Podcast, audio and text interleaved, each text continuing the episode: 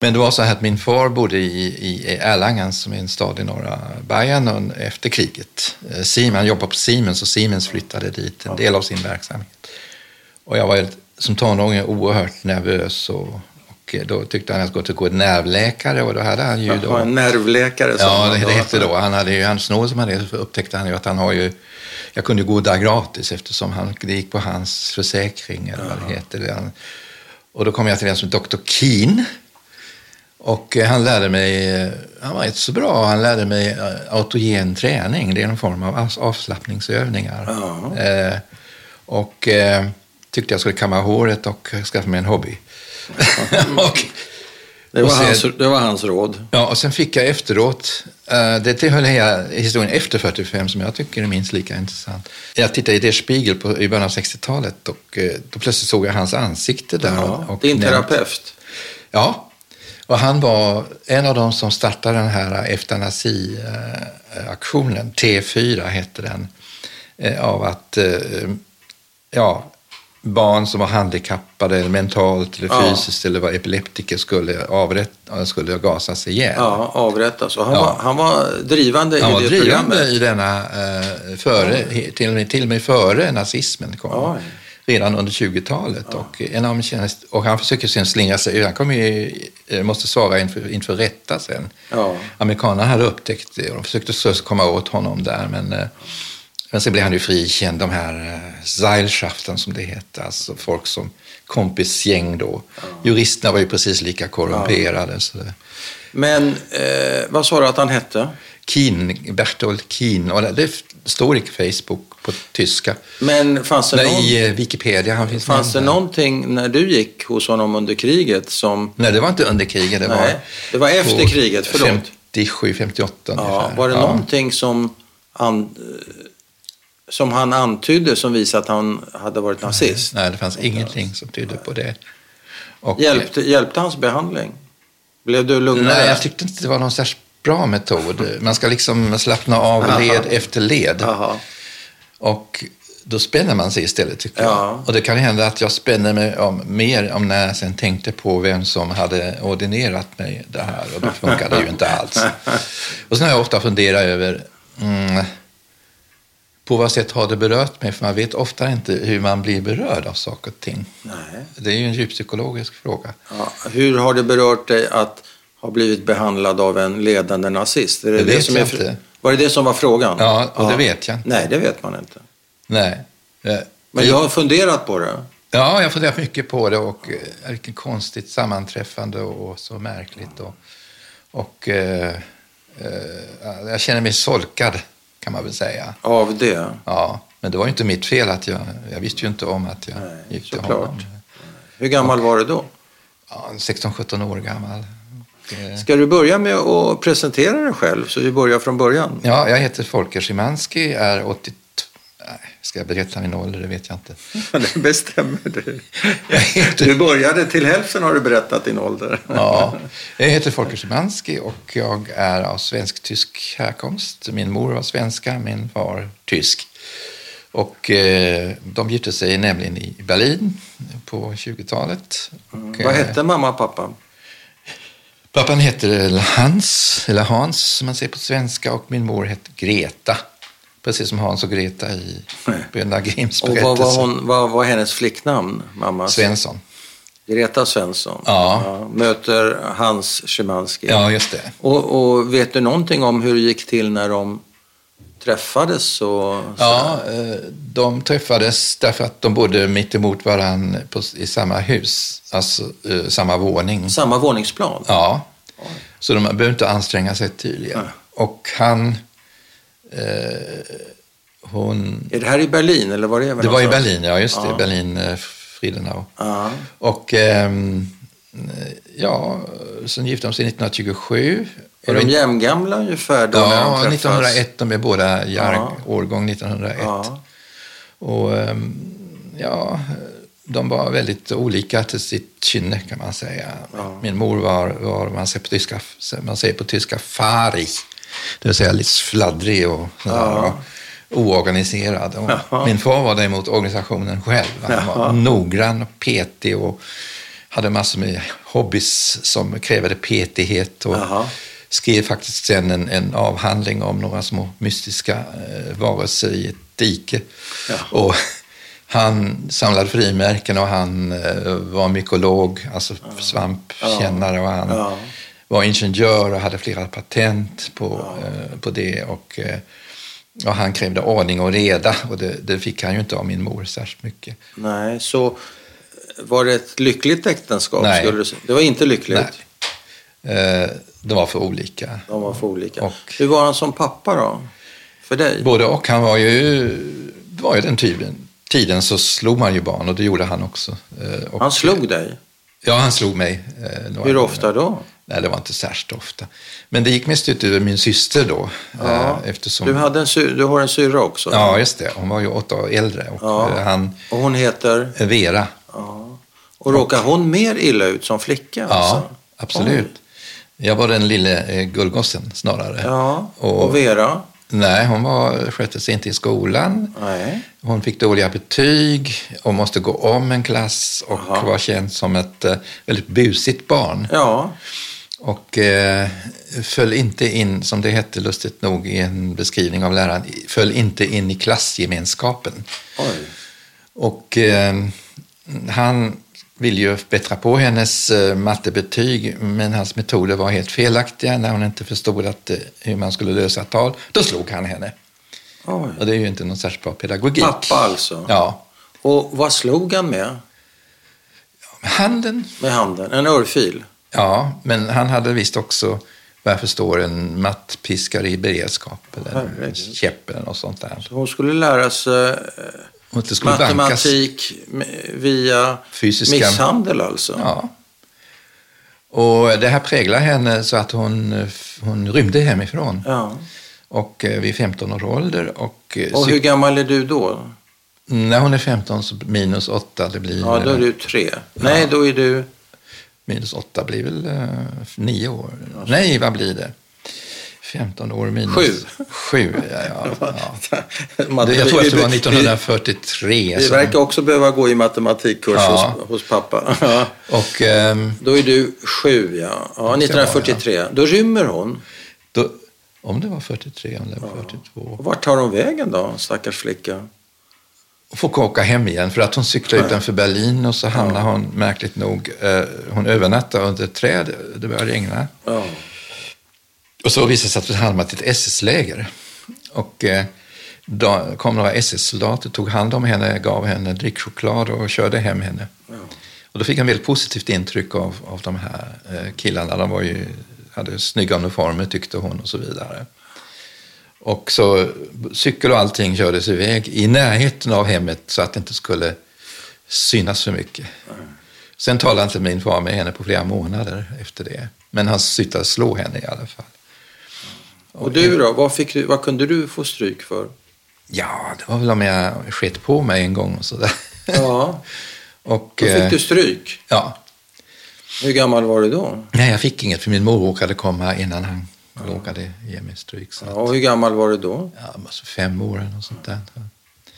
Och... Um, han var en hustyrann kan man säga.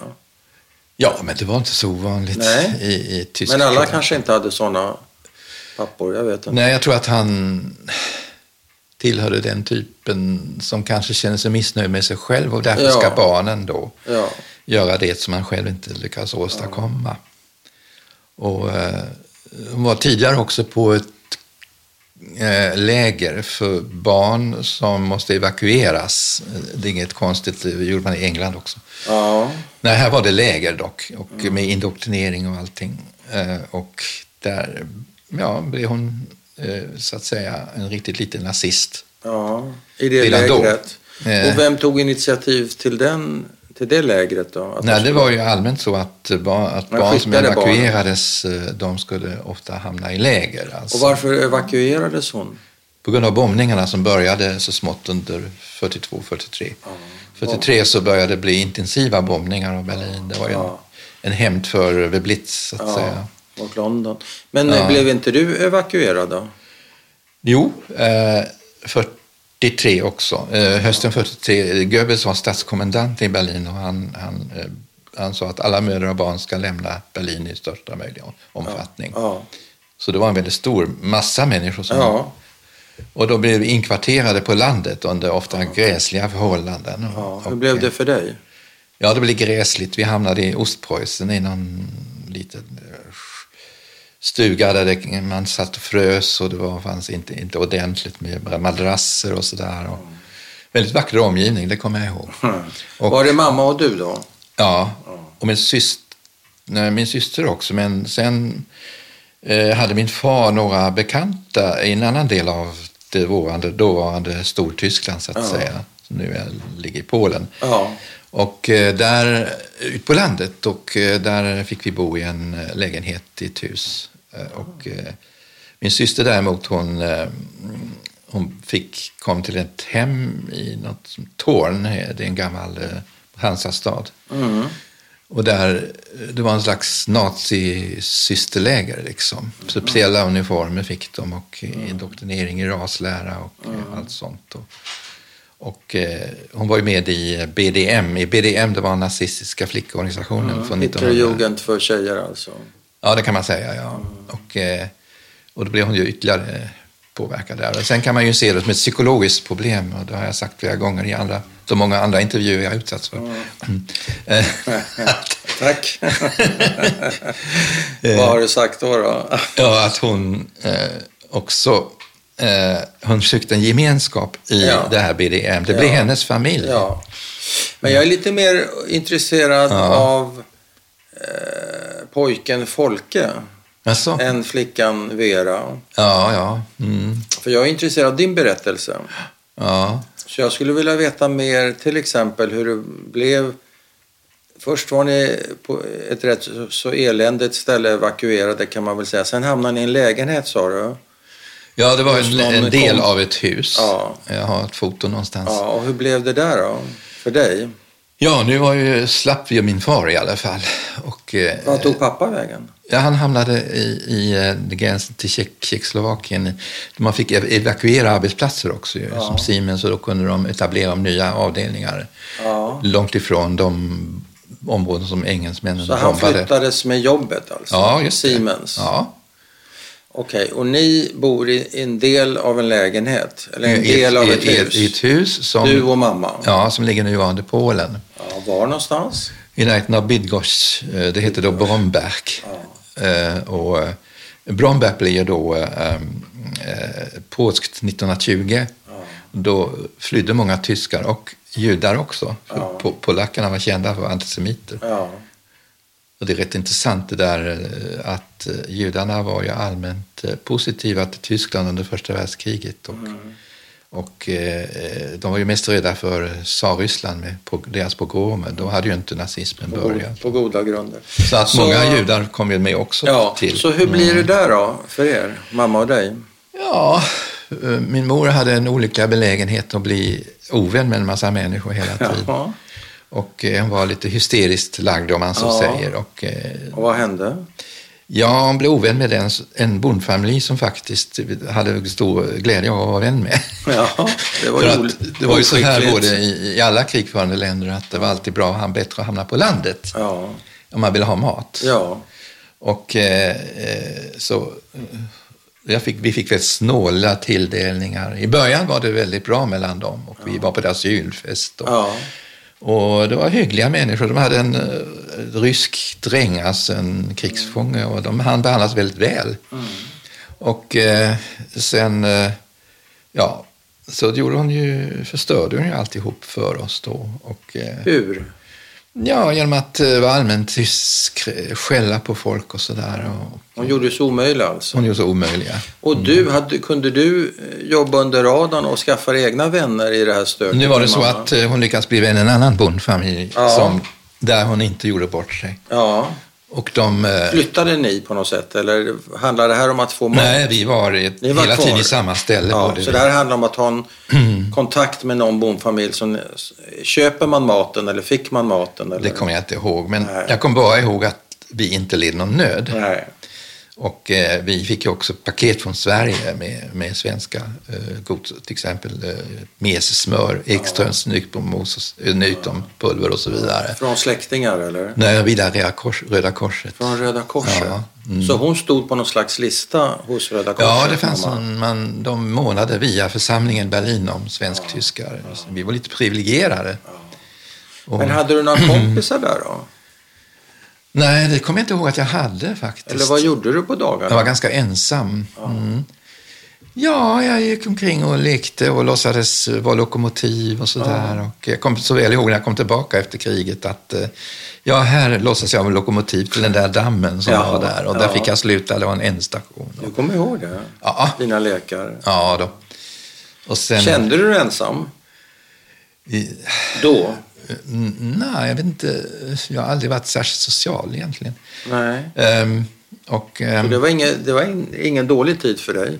Nej, det var den bästa tiden under det var den bästa tiden. Det var ju där För att landet. pappa var... Dels slapp min far och ja. sen... Han var inte alltid dålig. Alltså, nej, nej. Han eh, var en sådär som man alltid frågade om saker. Och eh, varför heter det pyjamas? Eller eh, varför är jorden rund? Och sådana saker. Och det var i frågeåldern och han svarade ja. snällt på alla frågor. Ja, ja, vi hade långa promenader i Berlin till...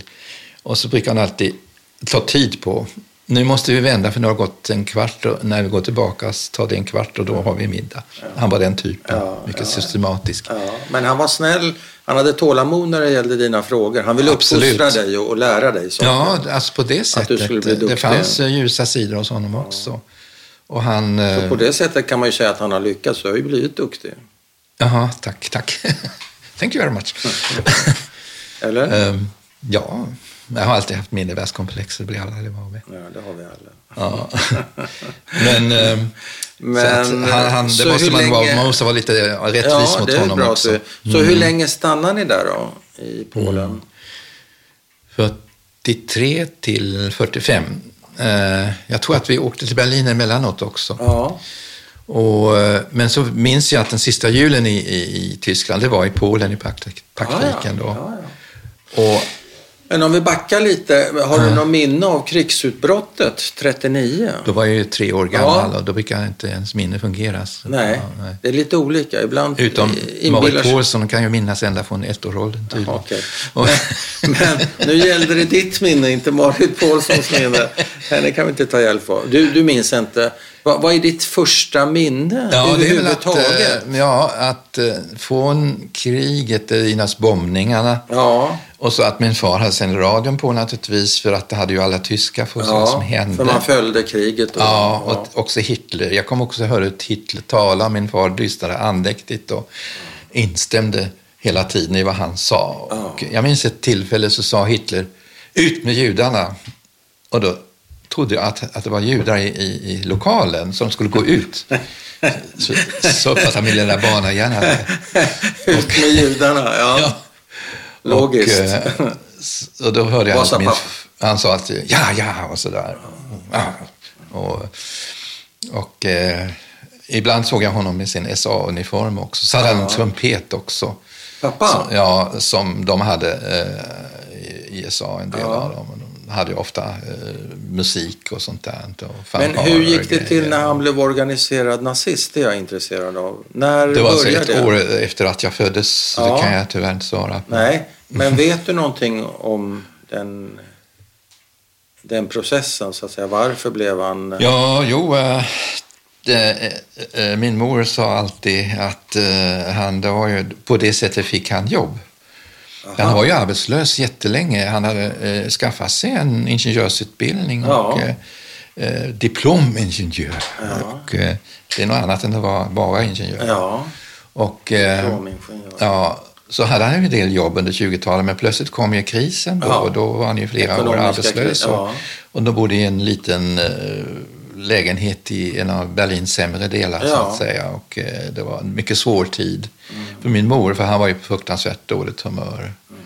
Och eh, snål. Men han var ju tvungen att vara snål också. Ja. Min mor begrep sig inte på detta riktigt. och eh, ja, och... Det låter som det var vissa konflikter om hushållskassan. Det tror jag också det var. Men det var inga konflikter om hans dyra kameror och sånt. Han skaffade sig en Leica på 30-talet. Oj, det måste ha varit och, en rätt så exklusiv Ja, det är jättebra att han gjorde det. För då, därför har jag massa bilder i ett album. Som, som han har tagit? Ja, mycket bra bilder. Och jag gjorde jättemisstag en gång. När vi skulle röja hans lägenhet, Vivi och jag, i Berlin ja. 2001 var det väl. Då, då slängde jag Redes mot en massa saker för att han inte var någon, jag kan inte gå in på det, men det var någonting med arvet, att han var orättvis gentemot mig och min han, ja, det är en lång historia. Han gynnade din syster? Han gynnade min syster väldigt mycket. Du blev förbannad? Ja, han kände en skuld så att han kände att han måste betala tillbaka eh, Han kände en skuld? Ja. Till henne? Ja. Han förstod ju då till slut att han hade behandlat henne illa. Och det försökte han utjämna. Och, och då ville... utnyttjar hon det genom att ständigt få en massa ja. bidrag till ena och andra. Han betalar resor från Sverige. Vad gör du då i detta och... tillstånd av vrede när du håller på att rensa i hans... Då slänger jag ett album med en massa eh, lokomotivbilder från eh, 20-talet. Ja.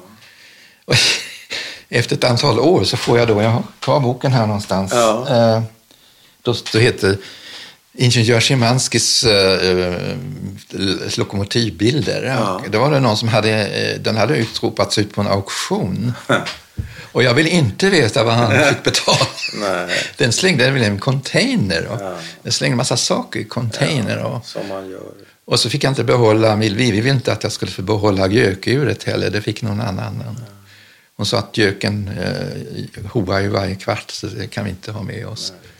Och det är jag lite sur för, väldigt fint schwarzwälderur ändå. Och, men just, jag har kvar en, eh, vad heter det, en barometer har jag kvar här från honom. Men, att, så, eh, så, han var ja. arbetslös, ja. det var knapert, det var dålig stämning. Ja. Och vad, på vilket sätt går han, eh, organiserar han sig nazistiskt då? Och när? Ja, det sa jag ju tidigare. Ja, du sa det tidigare, men, men jag fattar trögt så du får ja. säga det en gång till. 1933. 33. Alltså när Hitler kommer till makten? Ja, det var väl en månad efter. Ja, och vad gör han då? Gå in i, nej, då går han inte in i partiet, då går han in i SA. SA, det, det, det var de, de här ståndtrupperna. Ja, de bruna ja. skjortorna. Ja. Är det då han får sin trumpet? Ja. Okej. Okay. Mm. Vad ska han göra med den? Ibland blåser han den hemma, kommer jag ihåg. Och vad blåser han för någonting? det fanns bara Är det tapp då? Är det tapp då? Eller vad är ja, det man nej, det var väl en sån här fanfar bara. Ja, fanfar. Den var ganska liten med ja. trumpet. Han hade en dolk också. hade han. Oj. Speciell SA-dolk. Ja. Har du kvar den? Nej, den gav jag till eh, Vivis son. Eh, för att han behövde det. Han jagar och sådär. Jag vill inte ha någon SA-dolk i mitt hem. Inte? Eh, och, ehm, du har inga Jo, jag har en... Nasse-grejer kvar Jo, jag har i, i safen har jag en del. Bland annat ett häfte med SA-sånger. Vad de sjöng och så. Och det var, dels var det politiska sånger dels var det rent folkliga sånger. Utan var politiska. Men han blev alltså medlem först 37 och det är också en rätt rolig historia för att eh, det var någon som försökte, inte gillade honom och försökte motarbeta att han kom in i eh, partiet. Då, då skulle det prövas. Och, och påstod att han hade kontakt med någon eh, kunskapare till eh, den antinazistiska kristna rörelsen. Aha. Och en viss eh, pastor, eh, eller kyrkoherde. Mm. Och, eh, ja, då fördröjdes ju den här processen. Och, och sen kan man se då en, ett papper där han skriver hela tiden blir alldeles nervös och skriver hela tiden, eh, försöker urskulda sig och det stämmer ju inte det här och så vidare. Och så vidare. Och, och sen så avfärdade de det hela som en lapprig sak så att säga. Ja, att det var fel. Ja. Det var grundlöst. Ja, det fanns ingen grund ja. för det. Var det kvar? Det ledde till att jag sen undersökte vad var det för kristna ja. kretsar och de var rätt så aktiva i vår del av Berlin. Ja, antinazistiska. Ja, trots att Steglitz där vi bodde var den mest nazistiska delen Aha. av Berlin. Alltså det, det, var ju perfekt. Det var ju medelklass och missnöjd medelklass under andra världskriget och sånt och pensionerade officerare och sådär. Och eh, där fanns faktiskt en liten motståndsgrupp mm. i en kyrka i närheten. Har du kvar de där breven som pappa skrev? Ja, jag har kvar det pappret, ja. Mm. I safen. Ja. Vet du någonting om vad han gjorde? Gjorde han några krigsbrott till exempel? Nej. Eller vad var han för, vad var Nej, han, var, för han kan väl betecknas som, som medlöpare. Var han en medlöpare? Ja. ja. Eh, Tror du han, han var övertygad? Har du någon uppfattning? Ja, det var han verkligen. Och, eh, det var han. Även när vi träffade honom, eh, vi och jag, på 90-talet så använde han uttryck som rassenschande, rasskänderi. Han hade helt tillägnat sig deras terminologi. Ja, och den levde han med fortfarande alltså? Det var ja, det kunde dyka upp och rätt vad det var för att reta mig så började han sjunga nazisånger. För att reta dig? Ja, jag sa att sjunga Internationalen, då slutade han. Och men, men, men, hade ni också fina stunder, pappa och du? Eller var, ni, eller var det för förgiftat, eller vad jag ska säga? Nej, alltså, det är ju så att man vill ändå ha kvar lite sin far på något ja, sätt. Det och det, det som är bra. Man hade ändå han var humoristisk kan Jaha. man säga och mm. Eh, hade humor. Hur, hur han berättade det? Eh, snuska historier och, ja, ja. och men med väldigt eh, skicklig på att berätta vi, vitsar. Kan, kan, vi få höra en på tyska? Nej, det, det hoppar vi över. Alltså, kan vi få höra en på svenska då? Nej. Nej. De, är för, de är grova alltså? Ja. ja. Eh, jag kommer inte ihåg dem helt. Jag är väldigt Nej. dålig på att berätta vitsar för jag förstör dem. Mm.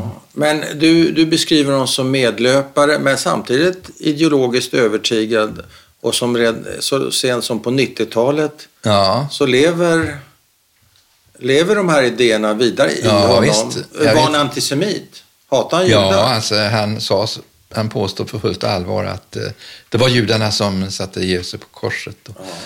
Och eh, han kunde säga så här om det var någon han tyckte illa om någon inom kulturvärlden. Ja. Och så.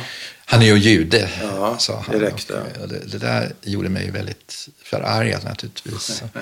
ja. Och sen var det, blev jag väldigt arg en gång eh, när han, vi satt i en restaurang och han påstod att SA inte var inblandat i de här eh, kristallnatten. Det var SS, det var inte vi. Nej. Och då blev jag jättearg och eh, eh jag har lärt mig sen att aldrig dricka, dricka alkohol när jag träffar någon eh, sverigedemokrat Nej, eller något sånt. Det går åt helvete. Ja. Och, Men vill han inte reta dig genom att säga en sån dum sak? Jo. Var det inte en provokation? Ja, jo det, det var det nog mycket och det verkade också. lyckas. ja, Så hur slutar det då? Man får nog tänka, jag får tänka på det där att, eh, att jag inte får låta mig provoceras. Nej. Och... Eh, så, att, eh, så hur slutade den diskussionen?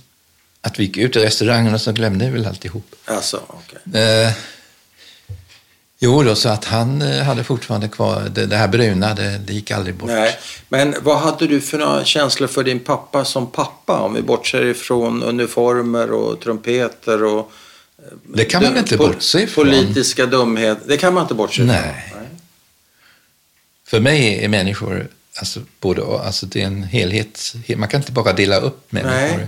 Jag vet också, jag har träffat eh, eh, någon flicka som sa att min far var i SS, men ärligt talat, jag tyckte om honom. Ja.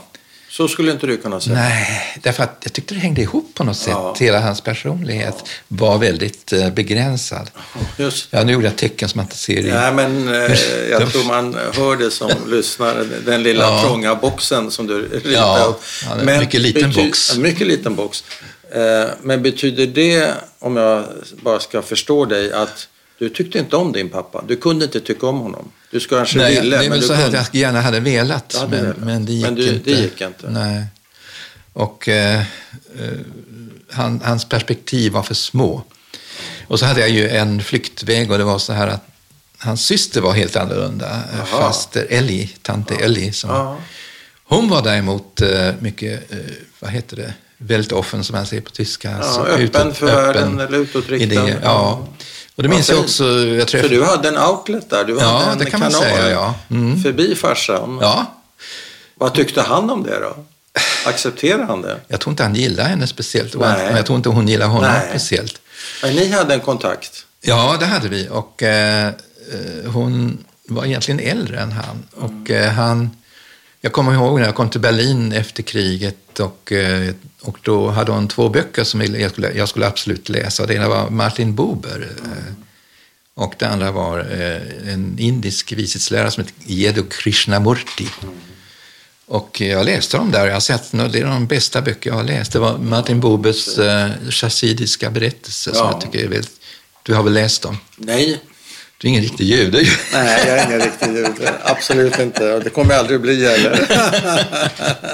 Nej, men han var ju dessutom... Du, nu har du helt plötsligt fått ett övertag över mig även på det judiska kontot. Folket. Men Ja, du vet eh, väl om att han ledde den här, den här eh, anti-rörelsen i, ja, ja. bor i Israel för, ja, mellan judar och ja, palestinier. Ja. Ja. då vet du det väsentligaste. Jag vet lite. Men det var inte poängen vad jag vet, utan poängen är hur, dels är jag lite... Hur kände du för din mamma då? För det kan också vara intressant. Ja, hon var tyckte väl, om henne? Trots hennes flippriga och lite... Ja, hon var ju typisk husmor på den tiden var ju man, kvinnor var ju ja. husmödrar. Ja. De, de, hade därför också kanske en ganska begränsad bild av ja. världen. Ibland kunde det vara mycket sunt förnuft också. Och eh, hon eh, var väl opolitisk kan man säga, eller politisk idiot som Sara Leander kallar sig själv. Och, eh, och eh, hon men hon började prenumerera på den svenska, eh, eh, alltså Lindholms tidning. Ja, det är en Nasse-tidning. Ja, visst. Hon prenumererar på den. Ja, då, sen du, fick vi hem. Kunde du tycka om din mamma? Mycket lätt, det var ju mycket lättare. Det var lättare. och eh, hon hade, det var inte de här negativa Nej. grejerna som låg i vägen. Nej. Men eh, problemet var att hon just som, sagt, som jag sa tidigare, blev gärna ovän med folk. Ja. Och dessutom hade han en läggning åt det paranoida hållet. Liksom.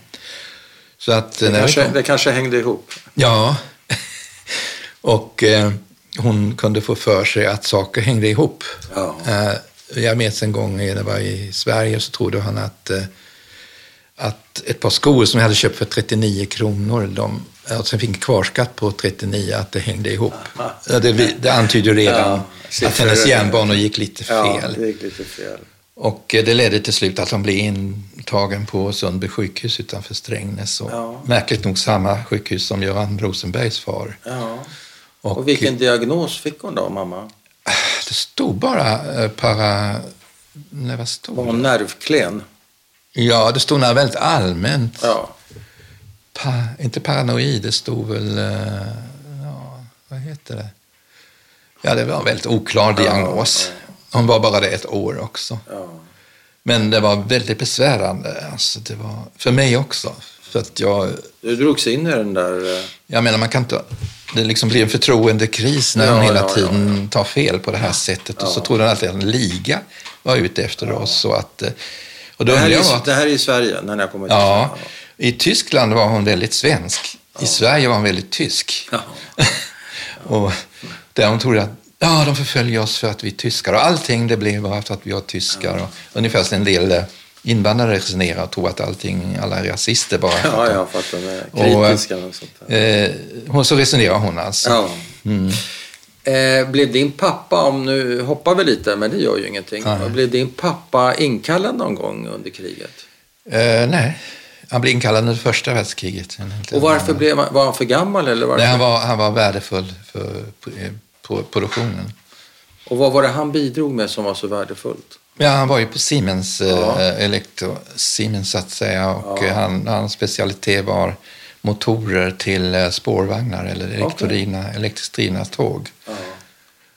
Och som sagt, han gjorde en del eh, patent där också och inbringade, det inbringade en del pengar. Mm.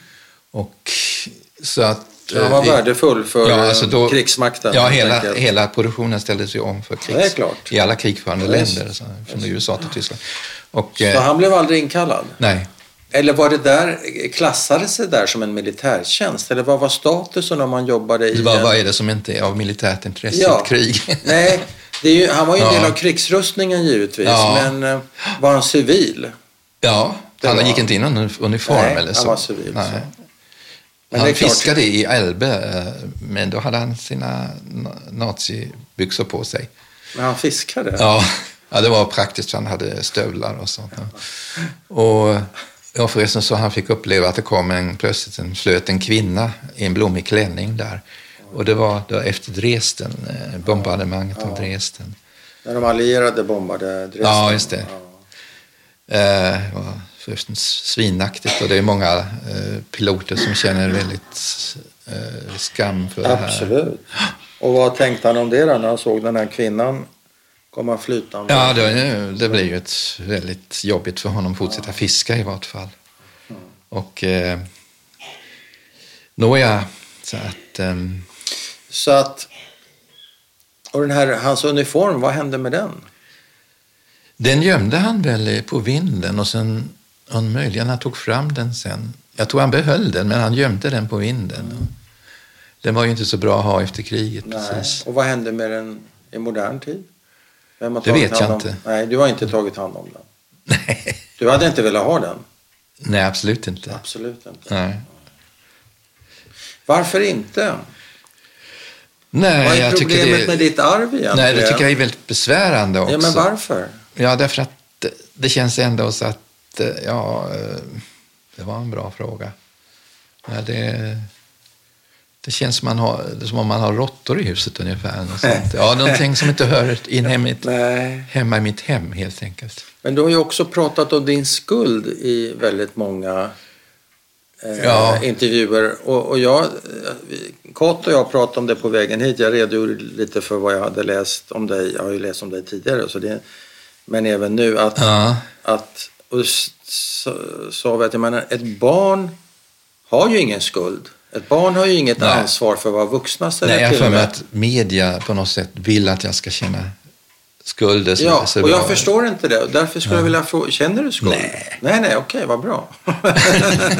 vad skönt, därför det tycker jag verkar så besvärligt. Ja. Eftersom du har ju inget ansvar för vad vuxna har gjort. Nej, men därmed är inte allt sagt. Eh, ehm, okay. det, då kan man istället känna att det är ens plikt, en kallelse att gottgöra vad andra har gjort. Och jag brukar kalla ja. mig för ställföreträdande botgörare, vilket låter väldigt Det låter religiöst. Ja, bot.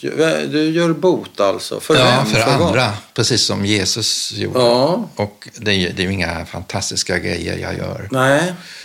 Um, och ja, många andra nazist, barn till nazister, jag känner flera som har, resonerar enligt samma Så, ja. banor. Att nu ska vi liksom kompensera på något sätt. Hur går det till när ni ska åka till Sverige eh, från Tyskland? Är det en flykt eller en flytt? Eller vad är det för någonting? Som... Bra fråga. Ehm, det är en flykt. Och varför? Därför att eh, nu gick det ju illa för Tyskland eh, väldigt och då kunde vi ju räkna ut och det sa så här Gläds åt kriget, freden blir förskräcklig. Det var ett vanligt uttryck i Berlin. Gläds åt kriget, ja. freden blir förskräcklig. Ja. Så kriget skulle vara normaltillståndet ja. enligt, ja. enligt Hitler? Ja. Wow. Och eh, Hitler hade ju mycket stöd fortfarande. Ja. Det ska man inte glömma. Nej. Det här officersattentatet, det var nog många tyskar som inte alls gillade. Min farfar skrev då till min far ett, ett vykort att eh, har du hört om denna? Att jag tycker det, jag säger bara fy. Ja. och eh, så Men... jag, jag, hörde dessutom det på radion när det sades att Hitler pratade. En, en liten förbrytarskara, mycket liten Verbrechersche någonting. Och eh, min far var väldigt upprörd och kallade dem Die Affen, de aporna kallade han dem. Så Men, påminner jag om honom det sen efter ja. 90-talet. Du sa ju det. Nej, det är väl inte alls komma ihåg. Nej, man kommer ihåg vad man vill. Ja. Men eh, när är första gången du hör att ni ska fly till Sverige? Kommer du ihåg det? Ja, får se nu. Eh, vi var ju i Polen, vi måste börja där och det var där flydde vi i slutet på januari 45 eh, via eh, tryck, alltså långa tåg och hästar och vagnar och sen till en viss plats och eh, under beskjutning och allt möjligt. Och eh, sen fick byta till tåg och sen besköts tåget, eller bombades tåget också. Men det var ett misslyckat bombardemang så vi kunde tuffa vidare till Berlin. Men det tog en väldigt lång tid att komma till Berlin. Hur lång tid tog det? Ja, det tar flera dagar. Det ska inte ta det. Det är bara 225 mil eller något sånt där. Oj, så det skulle kunna gå på en 4-5 timmar? Ja, visst. Och, och, när vi var, hade kommit till Berlin... Och hur många var ni på tåget då? Vad var ni ja, det var ju fullsmockat förstås. Fullt? Ja, alla tåg som, gick ju västerut. Som gick västerut, ja. bort från ryssarna? Det gick inga tåg österut längre, tror jag. Ni flydde från ryssarna? Ja, just det. De kom ju då med ja. väldig fart. Ja. Eh, så och... då flydde ni tillbaka till Berlin, ja. som ju ändå var utsatt? Ja. Och bombat? Ja, det, vad skulle vi ta vägen? Ja, vad skulle ni ta vägen? Och eh, då kunde vi inte det här evakueringen längre. Det var ingen vits med den. Nej. Och eh, jag minns också när jag kom in i Berlin hur vi stod i fönstren och tittade ut och såg hur bombat det var. Därför att det var ju inget som stod i tidningarna precis. Och, och folk bara sa mein Gott och sådär. Det var en chock för er? Ja, det var en alltså. chock verkligen. Och eh, det hade vi inte vetat att det var så illa. Och sen eh, kom vi till vår lägenhet så var den ju Eh, hade en bomb kommit in i en av våra, in i vardagsrummet. Eh, men det var, den, den utlöstes inte, så det låg bara som en... Oj. Det blev ingenting av det. Oj, en blindgångare? Eller ja, just det. Det var någon botskant som skadades och min mormors blekingska karmstol också. Oj. Och eh, sen var det råttor plötsligt där och sånt där. Så vi flyttade till, eh, och en väg hade spruckit. Och, ja. Och vi flyttade till svenska församlingen för där tog de upp alla, alla uh, svensk-tyskar ja. bor där. Och lyckades samtidigt gömma judar på vinden, vilket var för mig, när jag läste det efteråt, en stor gåta hur de kunde hålla det hemligt alltså. Mm. Visste du om det när ni bodde där? Nej, jag hade ingen aning. Uh, och uh, det var ju fortfarande bombardemang så att vi fick... Var det här Svenska kyrkans? Ja, det, det låg på den förnäma stadsdelen Wilmersdorf. Ja. Och eh, den hade funnits sedan 1904 tror jag, ja, ja början av seklet. Men det var statskir svenska statskyrkan Ja, just det, det var statskyrkan. Och, och vem tog hand om er där? Det var, eh, ja vad hette han? Mm, först var det pastor Perve och sen var det hans mm. son har skrivit, eller ja, dotterson har skrivit en bok om. Bombprästen som Ja, just det. För. Och sen, men han störtade ju ett ja. plan utanför Falsterbo. Sköts väl ner. Ja, man vet fortfarande inte vem som nej. sköt ner det. Och eh, sen var det ju Myrgren, nej, ja. och så var det, vad hette han nu igen, Forell. Ja. Var väl före Perve. Sen kom Perve och så kan alla tre var icke önskade av nazisterna. Mm. Så hur många svensk-tyskar, eller vad, man nu, vad ska man kalla er för egentligen? Ja, det måste vara hundratals i vart fall. Ja, men vad kallades ni för? Vad var ni för ena? Vi kallas för tysk-svenskar. Om, ja, om tysk pappan var tysk så kallas vi tysk-svenskar. Ni var tysk-svenskar? Ja, om man, mamman var... är svensk och så vidare. Ja. Så. Och ni var ett hundratal där? Ja, jag vet inte hur många vi var på. Men fanns det eh, sängar? Och, och... Uh, ja, vi fick sova i, i, i uh, vad heter gudstjänstlokalen. Jag minns jag tittade upp på en, en predikstol när jag somnade. Och, men låg du i, i, en bänk då med andra ord, eller vad låg du på? Ja, vi låg nog ganska bekvämt. Ja. Eh, jag, tror, jag har ingen minne av att Så du tittade upp på en predikstol? Ja, ja, barn tycker allting är spännande. Ja, de har en väldig förmåga att anpassa sig till ja. när de ska sova någonstans. Och eh, sen fick vi då, minns jag, svensk råggröt Jaha. med sirap. det tycker jag om fortfarande. Och eh, det, vi fick ju svensk mat där. De svenska sjuksköterskor och sådär. Och eh, nej, så kom ju de vita bussarna utanför eh, församlingen och plockade upp allt eftersom. De kom till kyrkan? Ja. Eller var det ett församlingshem? var en kyrka? Det var en kyrka, det var den svenska Victoriaförsamlingen Men vänta ett tag Mm. Var är pappa under all den här Då är han fortfarande i Saxen, alltså nära tjeckiska gränsen. Ja, och var det inte aktuellt att rädda med honom också? Han var ju tysk och dessutom var han med i... Nej, det var inte aktuellt. Det var bara mödrar. Det fanns inga män. Hade han aldrig kunnat få följa med? Jo, vi försökte sen senare, men eh, då skulle det utredas om hans eh, medlemskap i nazipartiet av de allierade. Ja. Och äh, vi det var ju inga män bland, det var ju bara Nej, mödrar med barn. Alltihop. Det var mammor med barn. Ja.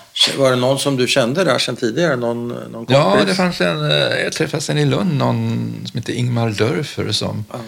som läste nationalekonomi minns jag. Mm. Men kände du honom där i kyrkan? Nej, där, där, där, vet jag inte. Jag vet, det enda var att jag sen blev döpt. Vi flyttade till, åkte till Lübeck under med vita bussarna och ja. Eh, där i, i där fanns en sjömanskyrka och ja. där blev jag döpt först.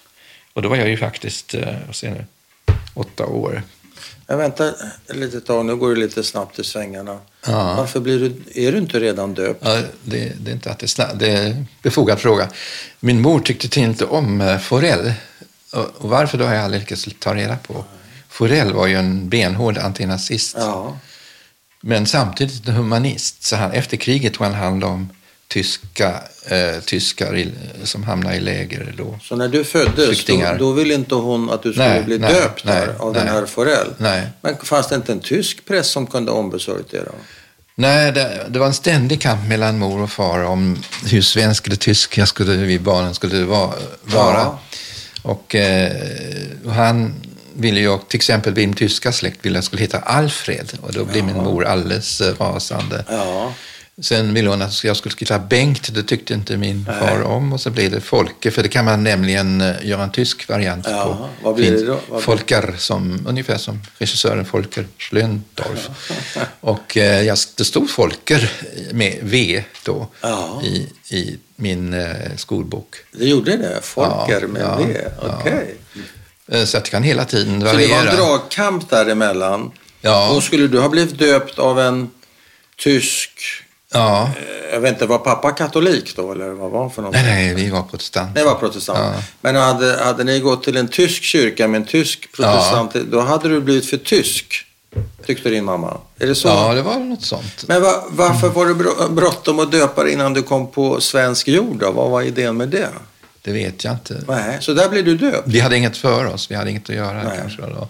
Men det är ett vuxendop, ja, inte ett vuxendop, men det är ju ett... Eh, ja, det var väldigt pinsamt. Det är ett rätt så originell Ja, pinsamt också, för jag blev retad av andra de killarna som var med i den här skaran. Ja. Och, eh, för vad då, varför retade de dig? För att, yes, då... att man måste stöpas vid den åldern och så stå och bli döpt. Och, ja. Men det var en tröst. Jag hade en gudmor som var otroligt vacker. Aha som heter Maj-Lis von Eichstätt Peterswald. Hon var egentligen från Malmö. Ja. Hennes far var polismästare där. Ja. Lyning hette hon egentligen. Och hon var sagolikt vacker. Ja. Och vänlig och eh, lite helgonlik. Hon har skrivit en bok också som, om du var intresserad, så skrivit eh, efter kriget om en mycket intressant historia. Men vem mm. utsåg henne till gudmor? Ja, de hade väl några på, hon var gud mot en väldig massa barn och visade sig senare. Ja, ja, som ställde upp där. Ja, och så var det en pastor, eh, Hel, Hellqvist också från Värmdö. Som och du var, var mamma nöjd med detta arrangemang? Ja, då, det var ja. jättebra. Det var bra. Ja. Och, och det var i Lübeck. Hur många bussar var det som kom och hämtade er? Ah, det vet jag inte. Och satt du och ja, alltså Vi satt ju i vår buss och ja. det, jag vet ju inte vad de andra, hur många det blir totalt.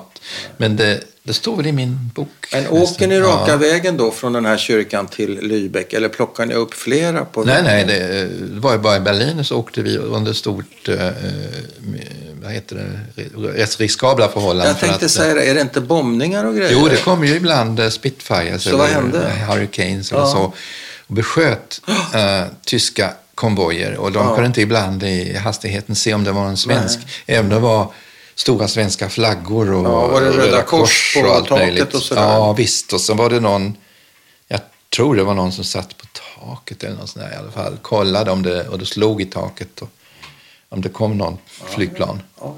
Det hände ju också att till och med koncentrationslägerfångar blev dödade på det sättet. Det var väl 25 stycken sammanlagt. Och, eh, så det var lite obehagligt. Men blev ni beskjutna? Nej, jag tror inte det. Däremot minns jag att vi hamnade, blev inkvarterade i kaserner utanför Lübeck och det, det visste ju ingen som att det var konserter, kaserner så de kom ju och attackerade de här kasernerna. Och, och, um, vem, vem gjorde det? Engelska jaktplan. Aha, okay. Mm. Och, um, så då, då blir ni beskjutna alltså i den, inne i de där kasernerna? Ja, eh, jag var aldrig med om någonting. Men Nej. för mina svenska kamrater måste jag dyka upp några historier. Så jag sa det att de sköt och jag måste slänga mig nedanför fönstret. Jaså, jaså, sa de. Det var ju en båg alltså. Det var inte helt sant. Men eh, var det med några judiska ungar på, på din transport? Nej. De som var uppe på vinden? Nej, alltså, de fick inte åka med? Mm, Maj-Lis, alltså min gudmor, skriver ju att hon, smugglade, hon smusslade med judar i, i transporterna. Aha. Att det skulle inte märkas att de var judar. Mm, Så det kan ha funnits judiska ungdomar med på... Kan ha funnits. Men du, det var inga som inte i vår buske, jag tror. Det tror du inte? Nej. Och vet du vad som hände med de som var eh, undangömda där? Ja, de, hur var det nu? Det har ju skrivits rätt mycket om det.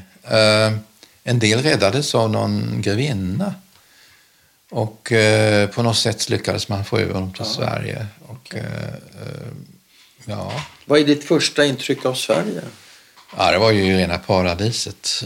Komma hit, det var Paradiset? Ju, ja, det var upplyst. Eh, Danmark, även Danmark var ju mörkat ja. under, när det var mörkt. Ja.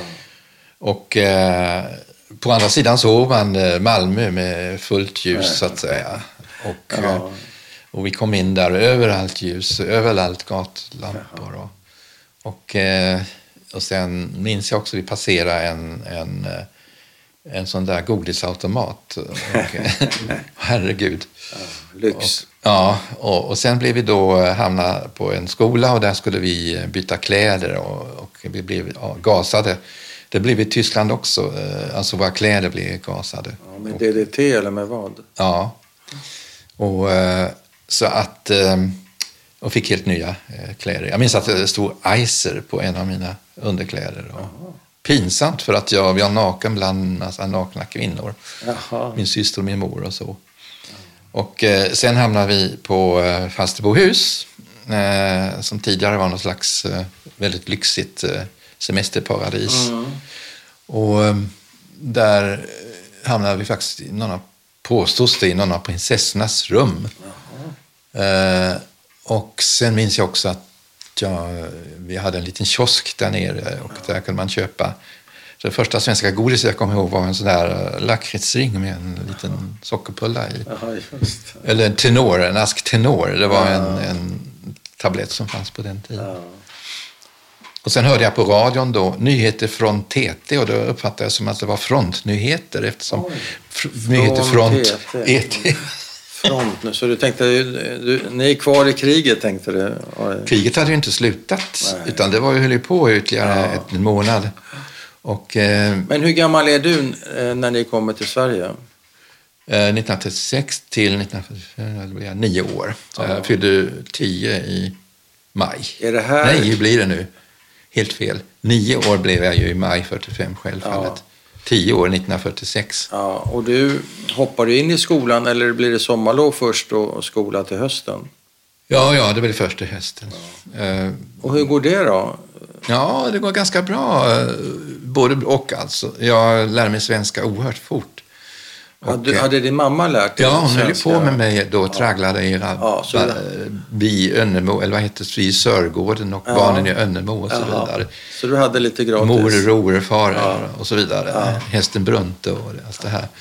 Och eh, svenska vanliga barnböcker liksom. Och eh, jag läste också Pippi Långstrump och tycker väldigt illa om henne, kommer jag ihåg. Alltså. Ja, en flicka skulle inte sticka upp på det sättet, tyckte jag.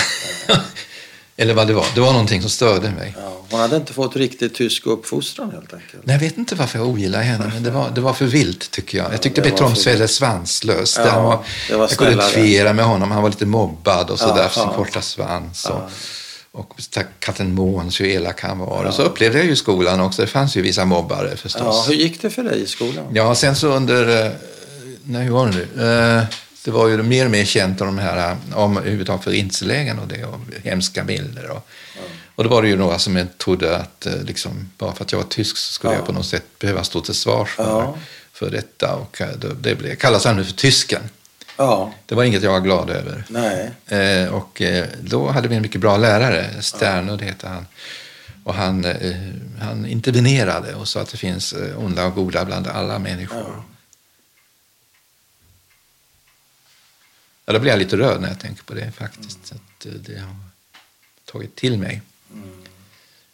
Och eh, han blir sen moderat, det tycker jag är tråkigt. Men, men Moderata var ofta, alltså, för att tänka på högermän kan ofta vara väldiga antinazister de också. Mm. Alla människor kan vara, ja. kan vara humanister. Ja, visst. Eller inte. ja. Men La det där sig, det där tysken-snacket efter det? Ja, det gjorde det faktiskt. Det hade effekt. Så du fick vara i fred? Ja. Så du blev lite, till, eh, blev lite ställd till svars inledningsvis? Det kan man väl säga. Och min mor började jobba på eh, Karlshamns järnvägshotell och, eh, och där gjordes hon omöjlig igen då genom sitt hetsiga sinne. Och, ja. och då sa hon, läste jag sen efteråt i hennes minnesanteckningar, att hon som styrde hotellet, ja. Augusta hette hon visst, Så att han kommer nog bli lite till en naziunge. Så liksom, folk redan tog ut i förväg ja. som att han har nog blivit så redan så indoktrinerad, ja. vilket ju faktiskt gäller min syster ja. i och för sig. Och, um, sen skulle ju då min, ja som flyttade ju från Karlshamn till, uh, till Solbacka av alla ställen för att min mor fick jobb där. Under tiden försökte min mor, uh, förlåt, utnyttja en kontakt hon hade, nämligen Aina Erlander. Som, som barn hade hon lekt med, hon åkte till Sverige ibland på någon sorts eh, läger. Eller, eller ja. ja sven, man, tyska barn kunde ja. åka till Sverige under sommaren och eh, också under första världskriget till exempel. Då, före. Och eh, hon eh, träffade då Aina Andersson och blev en Jaha. kär lekkamrat där någonstans ja. i Mellanskåne. Och, eh, och sen eh, skrev hon till Aina Erlander. Hon hade alltid det här att försöka kontakta kända personer. Ja och sa att vi ville bli svenska medborgare så fort som möjligt. Och, eh, och då lovade eh, hon, jag ska göra med vad jag kan, som det heter. Ja. Och eh, det faktiskt togs upp efter fem år, tror jag det var. Därför att norska och danska medborgare kunde bli svenska då, mm. efter fem år, medan ja. andra det var sju år. Ja.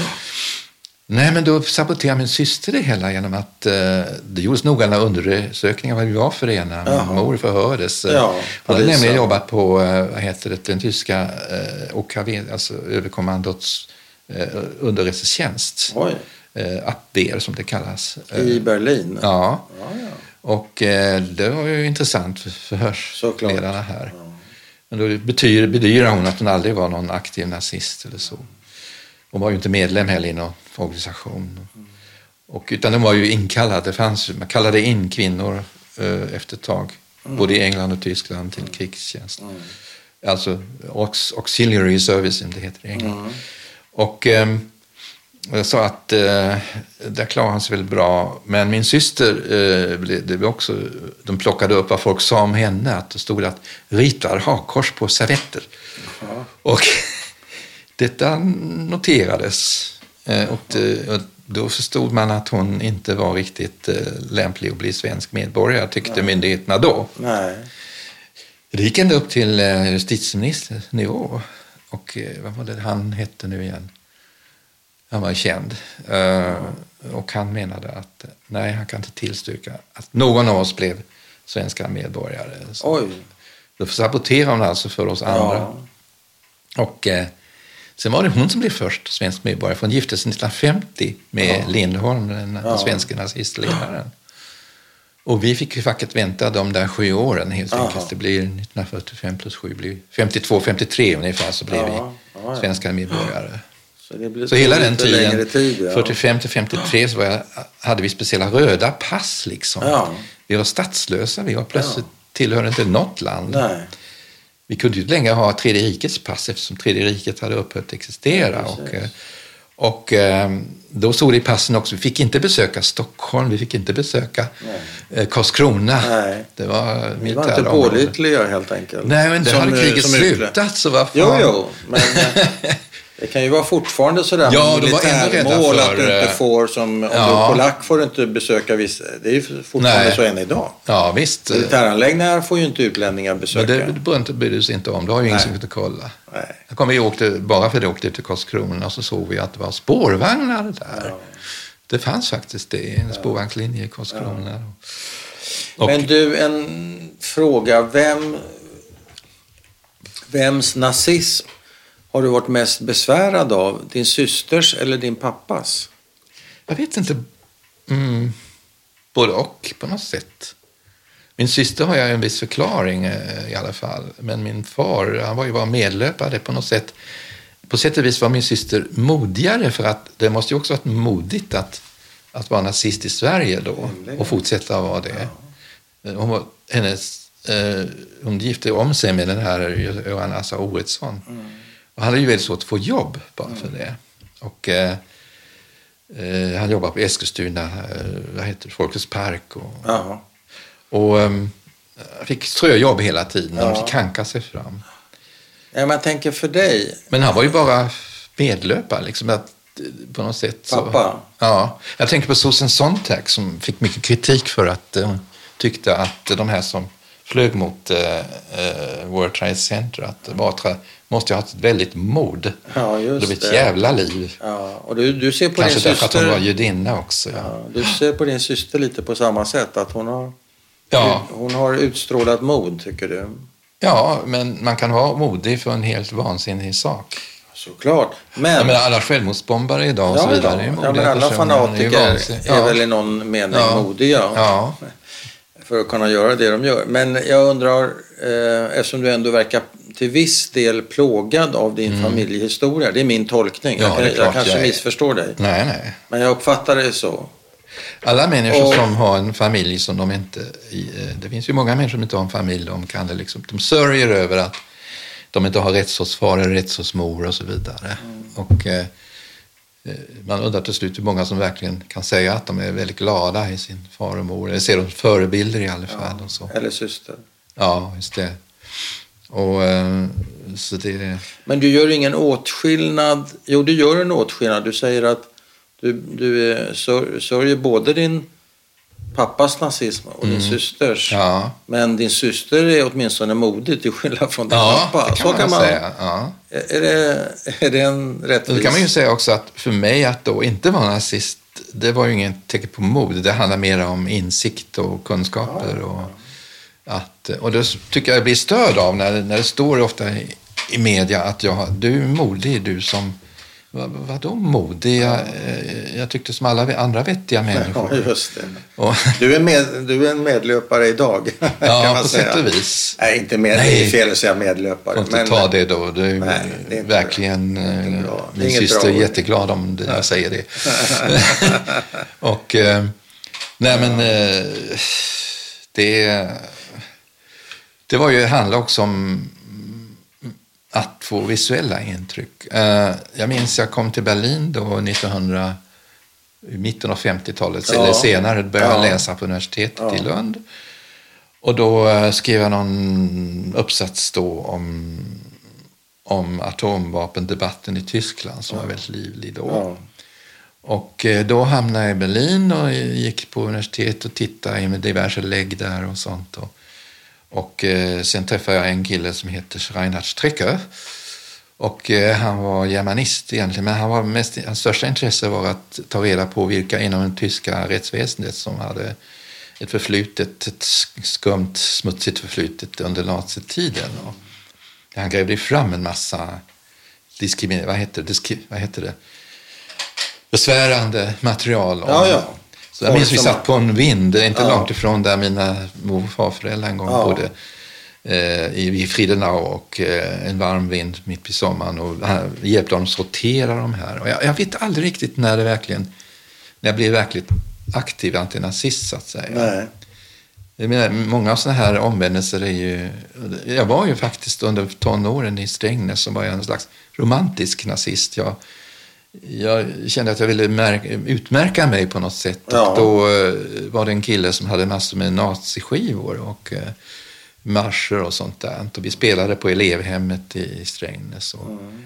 och eh, folk tyckte att jag var så spännande och hur var tyskarnas uniformer? De var ju så stiliga och så vidare. Ja, och, det kunde du berätta Ja, och så skickade med min far en, en tysk typisk alpmöss, jägarmössa.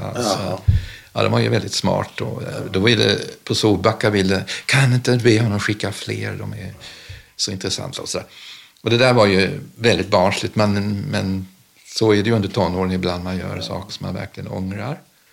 Och sen eh, gick vi, det minns jag, på, såg Erwin Leises eh, film, eh, vad heter den? Eh, vad heter den nu igen?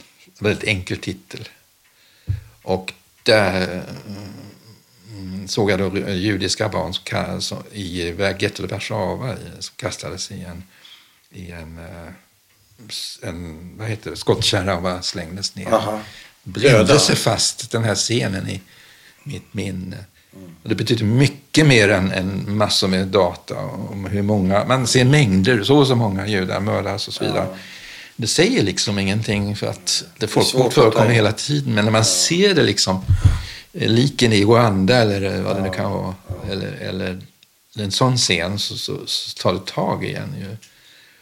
Och eh, Sen blev, det en, blev det en vändpunkt för dig, den filmen? på något sätt så blev det en känslomässig vändpunkt. Alltså. Det var en känslomässig, vad kan man säga, en, en tatuering i själen kan man väl säga. Och eh, just den scenen. Och eh, ja, och sen blev jag ju politiskt eh, aktiv på vänsterkanten. Jag blev ju ordförande i Socialdemokratiska studentklubben i Lund. Och eh, då, då äh, träffade jag Tage Erlander plötsligt. och träffade även Olof Palme, och, minns jag väldigt väl. Och Sen det dög inte de heller, för jag tyckte inte om sossarnas uh, internationella politik, så jag gick över till VPK. Ja. Jag tyckte att uh, de har ju ingen nationell, ingen internationell, de är så västorienterade. Ja, just det. Men du, du sa inledningsvis här uh, att du ville berätta någonting om Polen och 80-tal om jag minns rätt. Ja, det var viktigt för mig att återse de här trakterna. Det var ju ändå mina barndomstrakter. Hur ser det ut där nu? Ren nyfikenhet kan man väl säga. Mm. Och, eh, och jag vill ju se hur det har utvecklats och eh, det visade sig att byn var tämligen var likadan. Och när är det här i tid? 86. Ja. Det var då precis som eh, Solidarność började ja, verka. Just det. Och, och du återvände till den byn som ni hade flyttat till, ja. bort från Berlin alltså? Ja. Mm. Och det, allting stod ju liksom kvar. Ja, och vad var det du ville se då? Vad var det, ja, det var ville... nostalgi. Det var nostalgi. Ja. Och eh, mig störde det inte att eh, plötsligt när man hörde polska. Och så eh, gick jag in i ett hus. Jag hade en, träffat en tjej i Toron som är universitetsstad i närheten mm. av Bigos. Hon eh, ställde upp eh, att hon, kunde, hon gick, läs, läste tyska och hon mm. kunde då översätta från tyska till polska. Så vi gick in i husen där och då hittade vi en, en tant, en mycket trevlig dam som berättade om och då blev jag väldigt förvånad för att jag har ingen som pratar illa om tyskarna alls Nej. i den här byn. Nej. Och eh, hon hade då eh, lärt sig att umgås med tyska barn och ja. eh, där ser man ibland att eh, på, nere på basplanet så fungerar inte allt som som politiska fanaket hade Nej, tänkt sig. Nej. Och eh, så hon sjöng tyska visor för mig och det, jag blev så rörd. Ja. Barnvisor. Ja. Och, eh, och sen träffade vi några andra. Vi träffade dem som eh, en dam som var någon slags byns krönikör och Aha. en gammal dam som ja. kraxade. Och Men var det någon som kom ihåg er? Ja, det är möjligt, ja. Mm. Min mor kom nog de ihåg. En del ja, polackerna blev ju då eh, drängar eller pigor, andra blev deporterade. Ja. Och eh, sen kom en bok eh, under 90-talet av en, den senare polske utrikesministern. Heter, ja, vad heter han nu igen? Radek Sikorski. Mm. Han skrev precis om den här trakten, om Bydgoszcz, om, ja. om eh, just trakten utanför Bydgoszcz. Ja. Och då upptäckte, stod det här var ju ett koncentrationsläge i närheten, eller för polacker. Och eh, polacker som till exempel vägrade att registrera sig som folktysk. Det fanns möjlighet för polacker att få bättre matransoner om de ja. avsade sig sin polskhet. Det var just i den delen av... De hade ett tyskt koncentrationsläger där. Ja, just det. För SS... polacker som inte ville ja, registrera sig ja, som, inte som ville... Och kände ni till det när ni bodde Nej. där? Och där var det barn också på det här lägret. kom barn från Ors... fan var det? Det var barn i alla fall också. Men om de inte hade något ont att säga om tyskar, hade de något ont att säga om några andra? Ja, de om ryssarna istället. Ryssarna. För de får ju fram hänsynslöst. De, de våldtog och mördade. De våldtog ja. polska. De tog ingen skillnad, gjorde ingen Nej. skillnad på polacker. Och, och då sa jag, är det så? sa jag. Då sa eh, guiden till mig, den här tjejen från Toron, ja, visste du inte det? Så det fick man inte säga då. Eh, fick inte vara offentligt i den etablerade, i etablerade media, som det heter. Eh, utan, ja, men kopplingen var ju då eh, på Polen var ju fortfarande kommunistiskt. Ja, just det. Det var ju det här det, Därför var det ju kontroversiellt ja, att säga kontroversiellt, ja. att även ryssarna hade begått krigsbrott. Det var ju likadant i DDR, att man fick ja. inte ta upp det här att de Men hittade tro, du några spår av, av ert liv där?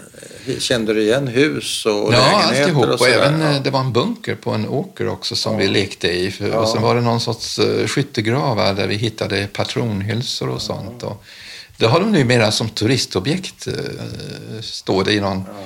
liten... Eh... Men vad tycker du att den här resan gav dig? Ja, jag gav mig någonting känsla, att jag känner en, att jag hörde hemma där. Att, eh, ja, vad ska man säga? Att här är mina rötter delvis. Ja. Och eh, här är det en fredshandling kanske också på sätt och vis eftersom det spelar mig ingen roll om det är polack eller tyskar. Det är Nej. samma landsbygd, samma träd, samma storkar. Var det, en, var det en del i din botgöring? Nej, det, det kan man väl inte säga. Nej? Nej, det är något annat kapitel. Det är att jag ville komma tillbaka med din barndom. Och, ja. Eh, allting kändes igen på något ja. sätt. Och sen vill jag vara ju nyfiken, vad hände sen? Ja. Vad hände exakt när vi hade lämnat? Men du som mm. beskriver dig själv som lite rotlös, vad, vad, är det för en idag? Du är ju både tysk, du är svensk, du har varit, haft en lätt nazistanstruken ungdom på, ja. på det här internatskolan. Du är ju eh, definitivt övertygad antinazist och demokrat idag. Va, va, hur skulle du beskriva dig själv idag? Etniskt, Vem blev eller, du? Ja, etniskt kallar jag mig för nordeuropé helt enkelt. Ja, jag menar, min, min son bor i Norge, han pratar norska. Ja, okay. Så han kan inte svenska, han har ingen, han har svensk pass. Och vad har du för identitet mera då än att du är nord... Ja, jag bryr mig inte om att ha någon identitet. Nej. Du har ingen identitet? Nej, jag tycker det är så tjafsigt. Behöver vad, är, vad är det som är svenskt? Vad är det som är tyskt? Behöver du inte ha en identitet för att vara grundad? Jag, jag är jag. Du är du. Det räcker för dig? Ja. Jag menar, om jag börjar forska, vad är det som är svenskt hos mig eller vad är det som är ja, tyskt? Ja. Då hamnar man alltid i ett moras. Det, ja. Därför jag tycker det är så löjligt det här med Sverigedemokraternas ja. sätt att försöka utforska vad som är svenskt. Det blir ofta då föremål för spe och ja, eh, det, är det ja, folkdräkter? Det, ja, de, vem, ja. Vilka, hur många svenskar går i folkdräkter? Ja. Det är jättedyra förut. Ja. Och eh, ja, eh, är det svenskt att supa sig halvt fördärva på midsommarafton? Eller? Ja. Okej, okay, så du är, ja. du är nordeuropé och ja. du håller inte med någon identitet? Det, det, du ja, det är ju en nordeuropé. Ja, det är, det är en identitet. Ja, jag har rötter i Polen, i Tyskland, i Men Sverige. Men känner du dig rotad? Nej, egentligen nej, aldrig riktigt sådär. Aldrig riktigt? Nej. Alltså jag, jag Men har du en önskan att, att vara... Ja, ibland känns det ju tråkigt. Man träffar svenska i min ålder som säger åh jag växte upp i Gantofta och jag minns min morfar och där har jag mina rötter. Och, ja, vi har en sommarstuga där förresten. Det är min gamla, det är min farfars hem. Då känner jag mig väldigt utanför. Där, det gör det, ja, du gör det. Jag känner mig, det är en del av mig som inte känner sig inne i Sverige ens Nej. än. Och där kan jag leva, då kan jag inleva mig in i många invandrare, hur de måste, de pendlar liksom. Du, du är som invandrad alltså? Ja, jag är ju invandrare. Men du är döpt, herregud. Halvt, halvt semi-invandrare kan man säga. Och, eh, Vivi, hon är ju egentligen, kom från Danmark, ja. Eh, min sambo. Och, ja, det är sambo. Hon, de kom hit efter krigens far för att det fanns inte jobb i Danmark Nej. då. Men jag tänker så här, eh, Folke. Det är en lite personlig fråga, men Pratar du med någon av dina föräldrar eller tänker du på dem? Eller? Ja, eh, folk som dig som intervjuar mig. Vad sa du en gång till? Va? Däremot är jag lite besviken. Vad sa du? Ja, just det, folk som intervjuar mig, det pratar jag med om, om det kommer folk som intervjuar ja, mig. Och det, du är ju inte den första. Som frågar? Nej. Nej. Nej, du, behöver, du kan svara sanningsenligt, du behöver inte skarva. Nej, men eh, å andra sidan är jag lite besviken över att folk i min närhet, om man säger så, eh, inte intresserar mig för min bakgrund eller frågar om, om vad Nej. var det, vad hände. Och... Man kan vara rädd också. Ja. Man kan, kan vi ta någon, för... någonting off the record här? Ja, visst.